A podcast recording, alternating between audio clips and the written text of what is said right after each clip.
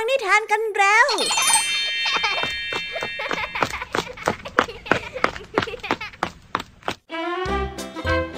สวัสดีค่ะน้องๆ ยินดีต้อนรับเข้าสู่ชั่วโมงแห่งนิทานกับรายการคิสอาว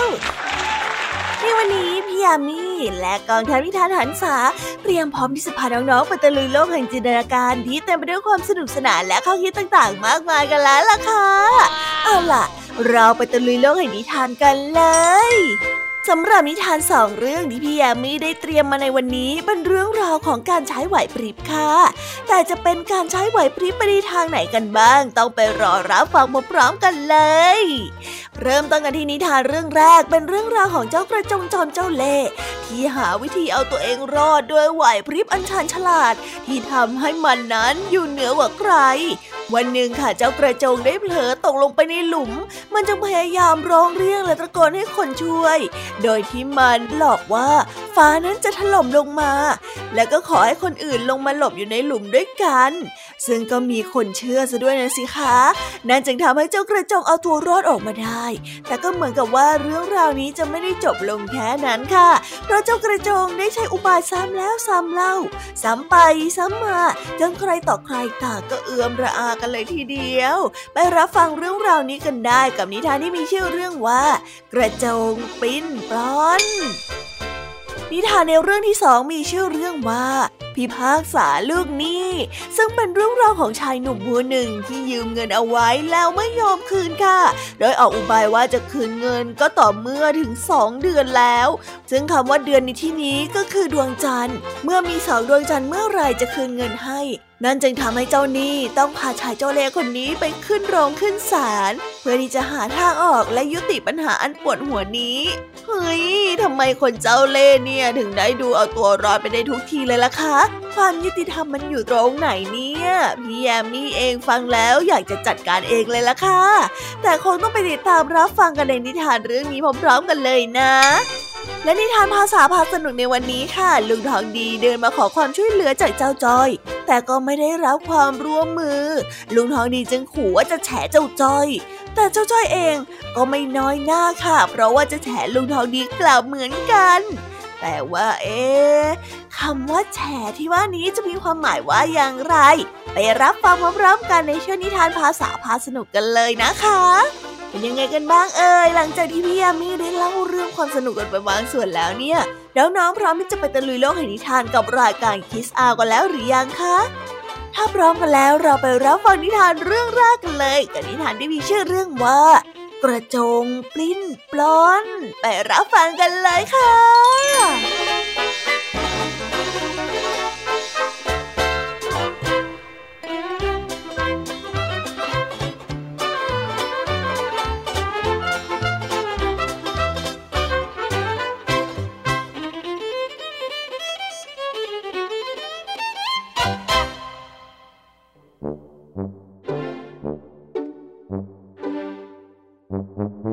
จงตัวหนึ่งได้เดินเข้าไปในป่า แล้วตกลงไปในบ่อ ไม่สามารถจะขึ้นมาได้ มันจึงได้อดทนรอจนกว่าจะมีใครนั้นเดินผ่านมา ในขณะนั้นเองมีหมูตัวหนึ่งเดินผ่านเข้ามาทางปากบ่อ กระจงจึงได้ร้องเรียก หมูได้มองลงไปในบ่อและถามกระจงว่าลงไปทำอะไรอยู่ที่นั่น ท่านไม่รู้หรือว่าอะไรกำลังจะเกิดขึ้น ฟ้ากำลังจะถล่มลงมา ใครๆก็ต้องถูกฟ้าทับแล้วก็เสียชีวิตอะเขาก็ต่างพากันหลบอยู่ในบ่อกันทั้งนั้นน่ะ ถ้าท่านนะนะอยากจะเอาชีวิตรอด ก็กระโดดลงมาอยู่ในบ่อด้วยกันจะดีกว่า กระจงเจ้าเล่ห์ได้ร้องบอก หมูได้หลงเชื่อจึงได้กระโดดลงไปในบ่อน้ำด้วยกระจงจึงได้กระโดดขึ้นไปอยู่ข้างบนหลังของหมู แต่ก็ไม่สูงพอที่จะกระโดดออกจากบ่อได้ฮะเฮ้ยเอ้ยเฮ้ย ไม่ได้แฮะ ต่อมามีกวางตัวหนึ่งได้เดินผ่านมา เมื่อได้เห็นสัตว์ทั้งสองอยู่ในบ่อจึงนึกสงสัย จึงได้ถามว่าเน่พวกเจ้า ลงไปทำอะไรกันข้างล่างนั่นน่ะฮะกระจงจึงได้ตอบไปว่า ฟ้าจะถล่มนะใครๆเขาก็พากันมาหลบอยู่ในรูในบ่อกันทั้งนั้นน่ะ กระโดดลงมาอยู่ด้วยกันเถอะท่าน ถ้าท่านอยากจะรอดชีวิตอะท่านก็กระโดดลงมา ลงมาแล้วแล้วกวางได้กระโดดลงไปในบ่อ กระจงจึงอยากให้กวางนั้นยืนบนหลังของหมู ส่วนตัวของตัวเองนั้นได้ไปยืนอยู่บนหลังของกวาง แล้วกระโดดขึ้นไปจากบ่อและวิ่งหนีไป ปล่อยให้กวางและหมูอยู่ในบ่อนั้นต่อไป กวางและหมูได้โกรธมากที่เสียรู้สัตว์ตัวเล็กๆ อย่างเจ้ากระจง ทั้งสองจึงได้ช่วยกันคุยดินข้างบ่อ นดินนั้นพังทลายลงมา จนสามารถตะเกียกตะกายขึ้นมาจากบ่อได้ ทั้งสองได้ออกตามหาเจ้ากระจงเจ้าเล่ห์จนมาพบเข้า เมื่อกระจงได้แลเห็นกวางและหมูตามมาเช่นนั้น ก็ได้ไต่ขึ้นไปอยู่บนต้นไม้ ที่กิ่งไม้ต้นนั้นมีรังพึ่งขนาดใหญ่อยู่รังหนึ่งลงมาลงมาเสียเด็ดเจ้ากระจงตัวดีฮึแกกล้าหลอกพวกเราอย่างนั้นเหรอ ฉะนั้นน่ะข้าจะฆ่าแกเสีย ลงมา หลอกท่านเหรอ ฉันไปทำอะไรอะทำไมฉันถึงได้รับโทษเช่นนั้นเล่า โอ้ย รุนแรงไปหรือเปล่าอะ ท่านถึงกับฆ่ากับแกงฉันเลยเหรอ ก็แกหลอกเราอะ บอกว่าฟ้าจะถล่ม หลอกให้เราลงไปอยู่ในนั้นไม่อย่างนั้นอะ เราก็จะตาย เพราะแกหลอกเราไง พวกเราถึงลงไปอยู่ในบ่อนั่นแทนเจ้าอะโอ้ถูกแล้วล่ะ ที่ฉันพูดเช่นนั้นก็เป็นความจริงนะ แต่ฉันก็ได้ชักชวนให้ราชาเลื่อนความหายนะให้พ้นออกไปแล้วนะ ทั้งหมดเนี่ย ต้องเป็นความดีความชอบของฉันสิ ไม่ใช่มาตามฆ่าฉันแบบนี้แกไม่ต้องพยายามหาเรื่องโกหกต่อไปอีกเลย ลงมาเสียดีๆเราอยากได้เลือดของแก จ้างให้ตายฉันก็ไม่ลงไปหรอก เพราะว่าราชาน่ะ สั่งให้ฉันน่ะมาเฝ้าของของพระองค์เอาไว้อะนู่นไง กระจงได้ชี้ไปที่รังพึ่ง นั่นนะหรือของของพระราชา ข้าอยากจะตีมันบ้างจัง ข้าอยากจะรู้นะ ว่าเสียงของมันจะเป็นยังไง นะท่านจะตีก็ได้นะ แต่ขอให้ฉันน่ะลงไปจากต้นไม้แล้วก็ไปอยู่ไกลๆเสียก่อนนะค่อยตีอะเพราะว่าเสียงของมันน่ะดังมาก มันจะทำให้หูของฉันน่ะตึงไปด้วยเฮ้ยฉันน่ะฟังเสียงดังๆไม่ค่อยได้อะกระจงได้พูดแล้วก็กระโดดลงมาจากต้นไม้วิ่งหนีไป เจ้ากวางนั้นได้จัดแจงหาไม้ยาวๆอันนึง แล้วตีไปที่รังของพึ่ง พวกพึ่งเมื่อถูกรังแกเช่นนั้นก็โกรธ จึงได้กลู่เข้ามาต่อยเจ้ากวางจนเสียชีวิต หมูเห็นเช่นนั้นจึงได้ออกติดตามกระจงต่อไป ใจได้คิดแค้นแทนกวางที่เสียชีวิต ในที่สุดหมูจึงได้ตามไปพบกระจงที่อยู่บนต้นไม้ และต้นไม้ต้นนั้นมีงูหลามขดอยู่รอบต้น ลงมานี่เจ้าลงมาเดี๋ยวนี้นะ ฉันจะฆ่าแกเจ้าหมูได้ร้องบอกกระจง เอ้ยวันนี้ลงไปไม่ได้หรอก ฉันต้องอยู่บนนี้เพื่อเข้าเฝ้าเข็มขัดของราชาเฮ้ยดูนั่นสิ เข็มขัดของราชาชัวร์กระจงได้พูดพางชี้ไปที่งูหลาม งามไหมล่ะ ฉันน่ะไม่เคยเห็นเข็มขัดที่งดงามแบบนี้มาก่อนเลยเนาะ โอ้โหงามงามจริงๆอะทำอย่างไร ฉันจึงจะได้เอามาคาดฉันสักวันหนึ่งอะ เจ้าหมูได้พูดขึ้น อยากคาดก็ไม่อยากอะไรอะนะ แต่ต้องระวังหน่อย อย่าทำให้เสียก็แล้วกันล่ะ กระจงได้พูดขึ้น เจ้าหมูโง่ตัวนั้นได้เข้าไปหางูหลาม ฝ่ายงูหลาม เมื่อได้เห็นหมูเข้ามาใกล้ ก็ได้ตวัดแล้วก็ลัดเสียจนขาดใจ แล้วได้กืนกินหมูเป็นอาหารไปอย่างสุขสบาย ส่วนกระจงเจ้าเล่ก็ได้หนีไป และไม่มีศัตรูคอยรบกวนอีกเลย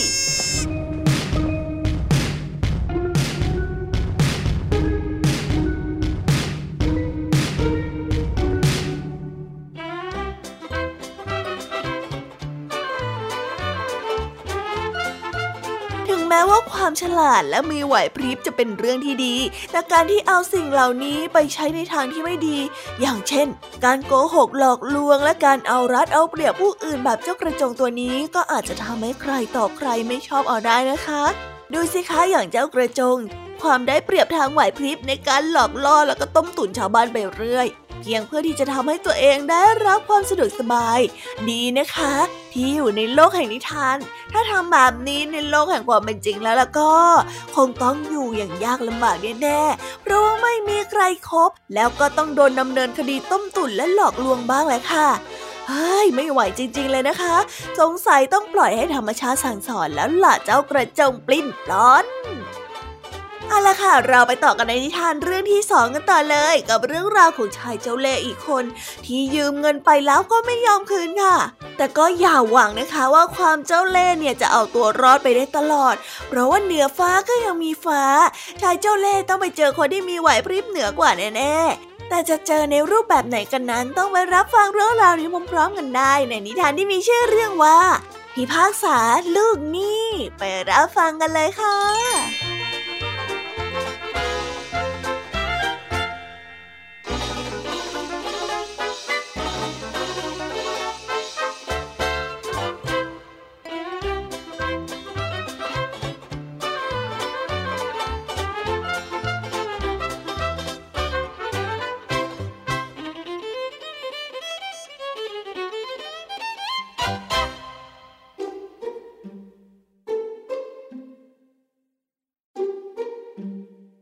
มีชายสองคนทะเลาะกันเรื่องหนี้สิน คือคนหนึ่งได้ขอยืมเงินของอีกคนหนึ่งไป ลูกหนี้ได้สัญญาว่าจะใช้เงินคืนให้ในกำหนดสองเดือนในความหมายของมาลายูนั้นคำว่าดวงจันทร์และเดือนเป็นคำเดียวกัน ก็เหมือนกับคำไทยที่เรียกดวงจันทร์ว่า ดวงเดือนหรือเดือน และกำหนดรอบ 30 วัน 31 วันนั้นก็เรียกว่าเดือนอีกด้วย เลยทำให้ชายผู้นั้นงงเข้าไปใหญ่ ครั้นเมื่อถึงกำหนดสองเดือนตามที่สัญญาเอาไว้ เจ้าหนี้ก็ได้ไปทวงหนี้ตามปกติ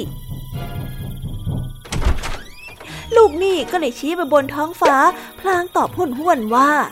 นี่มันเดือนเดียวเท่านั้นเอง เจ้าหนี้จึงได้ตอบออกไปว่า นี่มันสองเดือนแล้วตั้งแต่ฉันให้ท่านยืมเงินไปนะ่ะ และท่านก็สัญญาว่าจะจ่ายเมื่อมันครบสองเดือน นี่ก็ครบแล้วยังไงล่ะ แต่ว่านั่นมันก็เพิ่งมีแค่เดือนเดียวนี่นะ ลูกหนี้ได้เถียง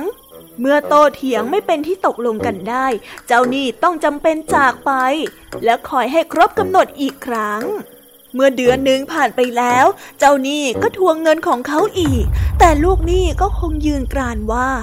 เดียว นี่มันเพิ่งเดือนเดียวเท่านั้น เจ้าหนี้ชักโมโหก็ท่านพูดว่าเมื่อเดือนที่แล้วก็เดือนเดียว เดือนนี้ก็ยังจะมาเดือนเดียวอีก นี่ฉันรอมานานแล้วนะ เลยมาตั้งหนึ่งเดือนแล้ว จะว่ายังไงเนี่ยฮะ มันเกินสัญญาแล้วนะเนี่ย เดือนเดียวเท่านั้น ดูยังไงก็แค่เดือนเดียว มีสองเดือนเมื่อไหร่ฉันจะใช้ให้ท่านก็แล้วกัน ลูกนี่ได้ตอบ ทั้งสองได้ทะเลาะโต้เถียงกัน เมื่อไม่มีทางตกลงกันได้ ทั้งสองก็ไปที่ตุลาการให้ตัดสิน ตุลาการได้ฟังเรื่องราวทั้งหมดแล้วก็ตรึกตรองแก้ปัญหา พอพระอาทิตย์ตกดิน ตุลาการก็ได้พาโจทย์จำเลย ไปยังแม่น้ำสายหนึ่งในคืนท้องฟ้าที่ปราศจากเมฆพระจันทร์นั้นเต็มดวง เมื่อมองลงไปในแม่น้ำจะแลเห็นเงาของดวงจันทร์นั้นชัดเจนมาก เจ้าเห็นนั่นไหม นั่นอะไรหรือตุลาการได้หันมาถามลูกหนี้ซึ่งเป็นจำเลย พลางชี้มือไปที่เงาของดวงจันทร์ในแม่น้ำก็เดือนยังไงล่ะ ลูกหนี้ได้ตอบแล้วนั่นอะไรล่ะ ตุลาการได้ชี้ไปที่ดวงจันทร์บนท้องฟ้า ก็เดือนอีกนะสิลูกหนี้ก็ได้ตอบ ถ้าอย่างนั้นก็เป็นสองเดือนแล้วสินะ ตุลาการได้พูดขึ้น เอาล่ะ สองเดือนก็ครบกำหนดที่จะต้องชำระหนี้ตามสัญญาแล้ว เจ้าก็จงจ่ายเขาไปซะ ลูกหนี้ได้นิ่งเงียบ เขาใช้เล่เพทุบายหลอกลวงเจ้าดี แต่แล้วในที่สุดกลอุบายอันนั้นก็กลับมาใช้กับเขาเข้าเอง เขาไม่รู้ว่าจะหาหนทางบ่ายเบี่ยงอย่างไรต่อไปได้ พูดไม่ออกและจำเป็นต้องชำระหนี้ทั้งหมดไปในที่สุด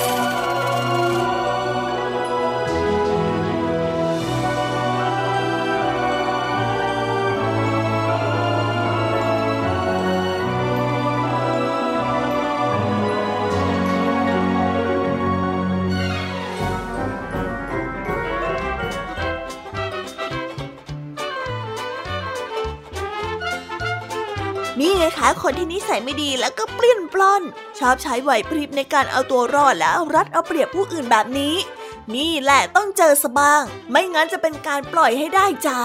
แล้วก็เอาเปรียบคนอื่นไปเรื่อยๆ ต้องขอขอบคุณผู้พิพากษานะคะ ที่ใช้ไหวพริบที่เหนือกว่าในการตัดสินจนจบคดีที่น่าปวดหัวนี้ลงได้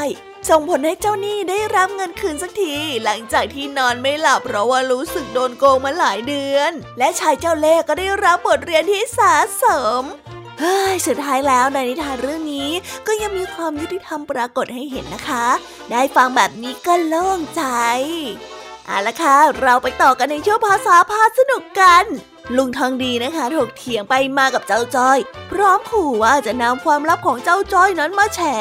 จนเกิดเป็นบทสนทนาที่มีสีสันในวันนี้ไปติดตามเรื่องราวความสนุกและความหมายของคำว่าแฉพร้อมกันได้ในเชิญนิทานภาษาพาสนุกกันเลยนะคะ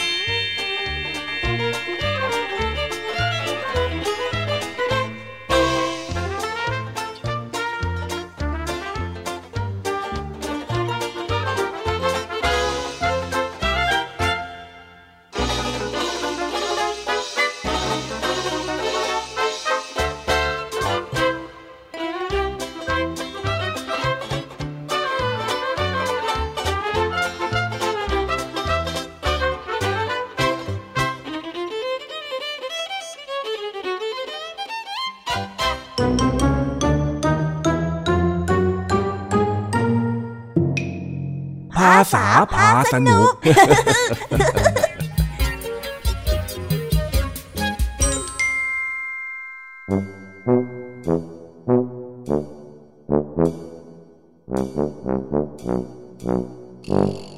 วันนี้ ดีมาที่บ้านของเจ้าจ้อย เพื่อที่จะวานเจ้าจ้อย ให้ไปช่วยงานอะไรบางอย่าง แต่ด้วยความที่เจ้าจ้อยไม่ว่าง จึงยืนยันหัวชนฝาว่ายังไงก็ไม่ไป นั่นทำให้ทั้งสองลุงหลานเกิดการโต้วาทีกัน เพื่อช่วงชิงความได้เปรียบ ให้อีกฝ่ายทำตามความต้องการของตัวเอง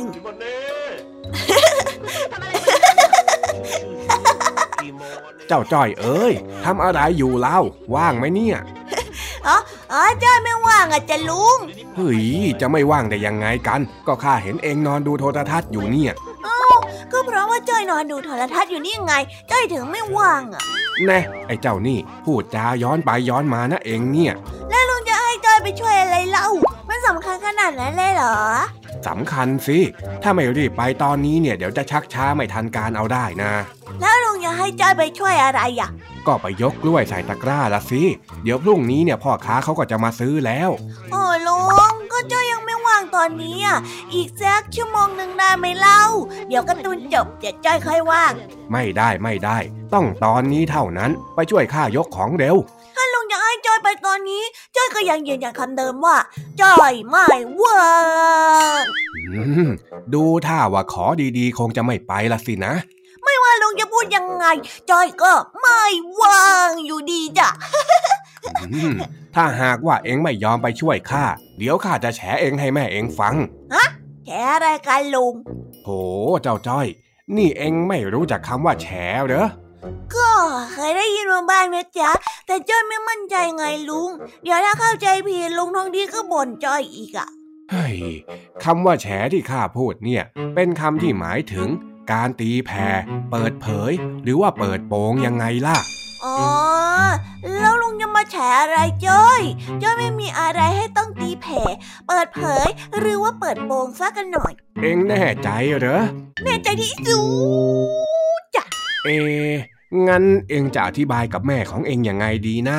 เรื่องที่เอ็งไปแอบขโมยตังค่าซื้อของเล่นเนี่ย อะแม่เราตกลงกันแล้วไงว่าจะไม่บอกใครอะก็เองท้าทายให้ข้าแฉนี่นะ คนที่ถือไพ่เหนือกว่าอย่างข้าก็ต้องหยิบมาใช้สักหน่อยสิ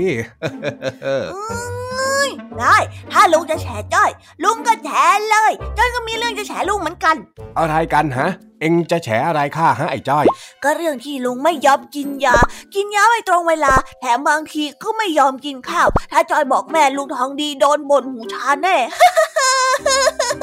นี่นี่เอ็งจะเล่นกับข้าใช่ไหม งั้นข้าก็จะแฉเหมือนกัน ว่าเอ็งน่ะชอบไปเล่นน้ำในสวนข้าได้ได้ได้ได้ได้งั้นจ้อยก็จะแฉว่าลุงทองดี ชอบผักโหมทำงานหนักๆ ทั้งทั้งที่หมอบอกให้พักอืม งั้นข้าก็จะแฉกับครูพล ว่าเอ็งน่ะไม่เคยทำการบ้านเองเลย มีแต่จะให้ข้าช่วย งั้นจ้อยแฉด้วยว่าลุงทองดีน่ะ ชอบเต้นรำวงอยู่บนบ้านคนเดียว บอกคนทั้งหมู่บ้านไปเลย นี่เองชักจะรู้ความลับของข้ามากเกินไปแล้วนะไอ้จ้อย ลุงก็รู้ความลับของจ้อยเยอะเหมือนกันนั่นแหละน่ะในขณะที่ทั้งสองลุงหลานกำลังถกเถียงกันอยู่นั้น แม่ของเจ้าจ้อยที่ได้ยินทุกอย่าง ก็เดินมาหาเจ้าจ้อยและลุงทองดี สรุปว่าเองจะไปช่วยข้าไหมเนี่ย ถ้าไม่งั้นข้าจะแฉกับแม่เองนะ ไม่ไป เพราะว่าจอยก็จะแฉลุงให้แม่ฟังเหมือนกันไม่ต้องแฉแล้ว ได้ยินทุกอย่างหมดเลย ทำไมถึงได้ทำแบบนี้ เจ้าจ้อย นี่รับหลังแม่เองดื้อขนาดนี้เลยเหรอเนี่ย ใช่ใช่ใช่บนมันเลย นี่แหละเจ้าจ้อยลูกของเองน่ะหืมพี่ทองดีก็อีกคนโตแล้วนะทำไมไม่ดูแลตัวเอง แค่เรื่องกินยากับเรื่องอย่าหักโหมทำงานให้หนักเนี่ยทำไมพูดไม่ฟัง ใช่ใช่ใช่ใช่ใช่บนไปเลยแม่ เอาเยอะๆให้สะสมกับพี่ลุงทองดีนะดื้อเอ้ยไอ้จ้อยแบนี่ไม่ต้องเลย มานี่มานั่งตรงนี้ทั้งคู่เลย เดี๋ยวจะบ่นให้น้ำใจทำไมดื้อกันนักฮะทั้งสองลุงหลานเนี่ยโอ้แม่บ่นลุงทองดีสิบ่นย้อยทำไมเล่าบ่นเองนั่นแหละไอ้จ้อยมาบ่นข้าทำไมฮะลุงทองดีเลย